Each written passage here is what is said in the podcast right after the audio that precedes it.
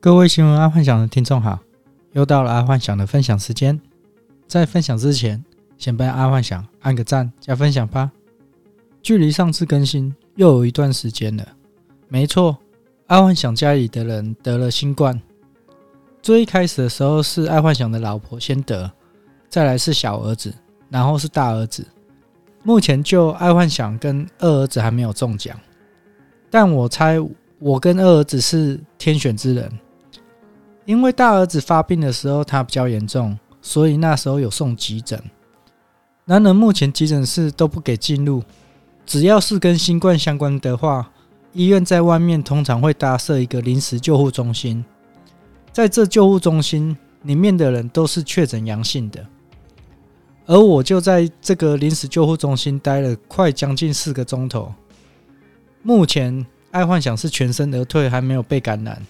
周遭的朋友都说，爱幻想是那个天选之人。在这里，爱幻想再说一个题外话：假设家里的人没有人确诊，就算是有接触到确诊的人，也千万不要去排 PCR，因为去排 PCR 至少要三个小时起跳。假设本来没有感染，到最后可能都会搞到有感染的。别在这个时候特地去排 PCR，很容易中标。除非你快筛阳性。哦，那你就可以去排了。假设你有跟确诊者接触，可是你是快筛阴，就不需要特别去排队。好，那我们今天进入今天的主题。今天的主题是讲泰国保险公司陆续倒闭。全球在于去年的时候都觉得疫情有相对缓和，所以就有国家开始卖防疫保单，当然台湾也是。但没想到今年 Omicron 变种如此厉害，一下子很多国家都沦陷了。这个却让泰国人感觉中了乐透，因为在当时，泰国的保险公司推出了防疫保单，只要大概五百块泰铢，然后赔偿金额可以从八万到十五万不等，还可以重复保险。也就是说，有人一口气买了五间公司的防疫保单，而且还帮家里的人都投保了。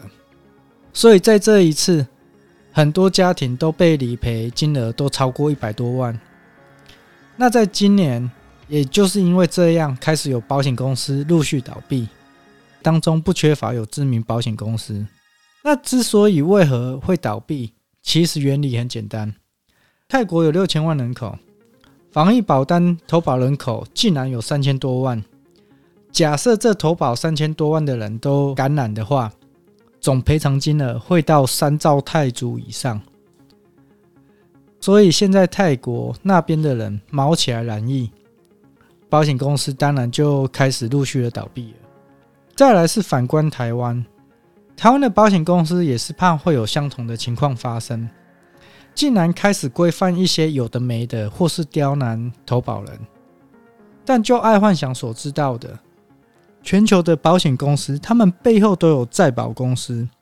通常保险公司也会怕集中挤兑，也就是伤害同时发生，所以他们通常会把他们拿到的保单费用再次的保险出去，也就是所谓的再保险公司。这里让爱幻想很讶异的是，难道泰国保险公司跟台湾保险公司在开卖防疫保险的时候没有再保出去吗？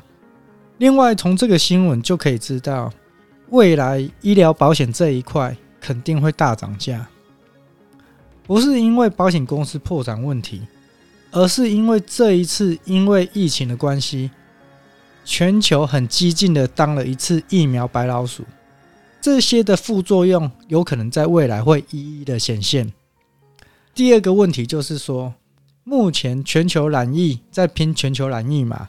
那染疫之后的后遗症问题，听说会较容易有慢性病，譬如糖尿病啊、心脏病、帕金斯症等等的问题。那这些的慢性病通常会拖很久，肯定在未来医疗保险一定会有所提高。趁现在目前保险业他们还没有真的发现这一个严重问题的时候，赶紧去投保终身医疗险。这个是保护自己，也是保护家人，避免以后被这种慢性病给拖垮。好，那今天爱幻想就跟各位分享到这，记得帮阿幻想按个赞加分享哦。晚安，拜拜。